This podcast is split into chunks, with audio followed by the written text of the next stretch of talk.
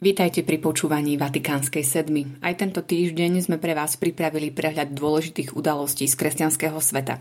Nerušené počúvanie vám praje Jana Zlatohlávková.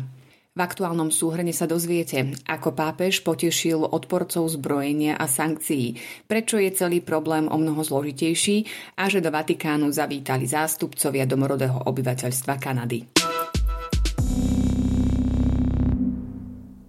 Pred týždňom pápež František zasvetil Rusko a Ukrajinu nepoškvrnenému srdcu Pany Márie. V tieni tejto výnimočnej udalosti ostalo nenápadné, no veľa vravné stretnutie, ktoré sa konalo deň predtým. V príhovore k členkám Talianského ženského centra sa svätý Otec opäť raz vyjadril k vojne na Ukrajine, avšak iným spôsobom, na aký sme boli doteraz zvyknutí. Od agresora obrátil svoj pohľad na západ. Zvyšovanie výdavkov na zbrojenie, ku ktorému v reakcii na rusko-ukrajinský konflikt pristupujú viaceré štáty, označil svätý Otec za šialenstvo. Skutočnou odpoveďou nie je viac zbraní, viac sankcií, viac politicko-vojenských aliancií, ale iný prístup, iný spôsob riadenia súčasného globalizovaného sveta. Nie je cerením zubov, ako je to teraz, ale iným spôsobom a iným prístupom k medzinárodným vzťahom, apeloval pápež František. Rezonanciu jeho slov znásobil edičný riaditeľ vatikánskych médií Andrea Tornieli, ktorý vo svojom komentári napísal, že pápež nie je kaplánom západu.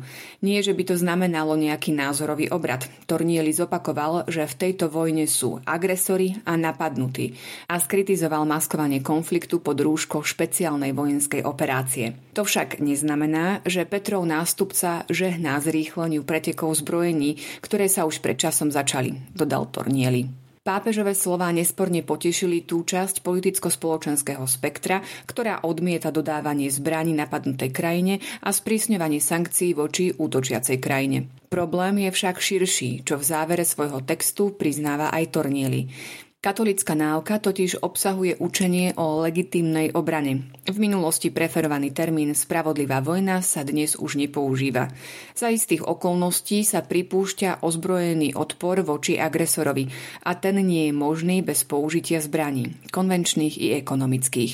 K tejto zložitej téme odporúčame prečítať si komplexný článok, ktorý napísal kolega Pavol Rábara v spolupráci s morálnym teológom Petrom Juhásom a filozofom Ivanom Koniarom.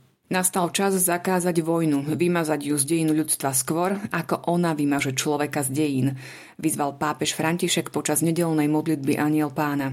A tu je potrebné pripomenúť, že samotná Sveta stolica v minulosti už viackrát prispela k ukončeniu konfliktov v rôznych kútoch sveta. Vypočujte si ďalšie udalosti v skratke. Konferencia biskupov Slovenska sa zišla na 101. plenárnom zasadnutí v Badíne. Po jeho skončení biskupy absolvovali duchovné cvičenia. Velenie slovenskej armády sa stretlo s predstaviteľmi cirkví.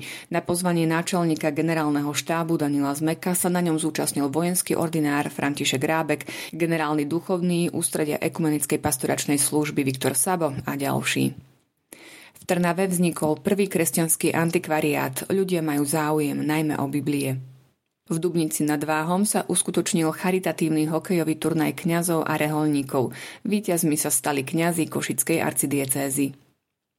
Pápež František prijal potomkov pôvodných obyvateľov Kanady, ktorí v minulosti čelili násilnému zaobchádzaniu v zariadeniach spravovaných cirkevnými organizáciami. Moskva pokračuje v prípravách stretnutia patriarchu Kirila s pápežom Františkom. Uskutočniť by sa mohlo ešte v tomto roku. Konštantínopolský patriarcha Bartolomej zavítal do Varšavy, stretol sa s utečencami a vojnu na Ukrajine označil za genocídu. Pri ruských útokoch na Ukrajine bolo zničených už viac ako 60 kostolov, väčšinou ide o pravoslávne chrámy. V dnešnej knižnej bodke máme pre vás dva typy na hodnotné pôstne čítanie – každý pôstny piatok, vrátane toho dnešného, sa pápež František a zamestnanci rímskej kúrie zhromaždia v aule Pavla VI, aby si vypočuli pôstnu kázeň kapucín pápežského kazateľa a kardinála Raniera Cantalamesu. Z jeho osviežujúcich duchovných hlbín môžeme načerpať aj my. V kapucínskom vydavateľstve Minor vyšla nová kantalamesová kniha František, potulný boží spevák s predhovorom pápeža Františka. Súčasťou vydania sú farebné reprodukcie iluminácií zo stredovekého rukopisného kódexu Bonaventurovej väčšej legendy. Ale siahnuť môžete aj po knihe Na pleciach obrov z vydavateľstva Postoj Media, ktorá obsahuje 8 pôstnych kázni, ktoré Cantalamessa v rokoch 2012 a 2014 predniesol pápežovi a rímskej kúrii na tému cirkevných otcov. Počúvali ste Vatikánsku sedmu, súhrn diania v kresťanskom svete. Pripravili ju pre vás Imrich Gazda a Jana Zlatohlávková. Ďakujeme za pozornosť a prajeme vám požehnaný víkendový čas. Do počutia.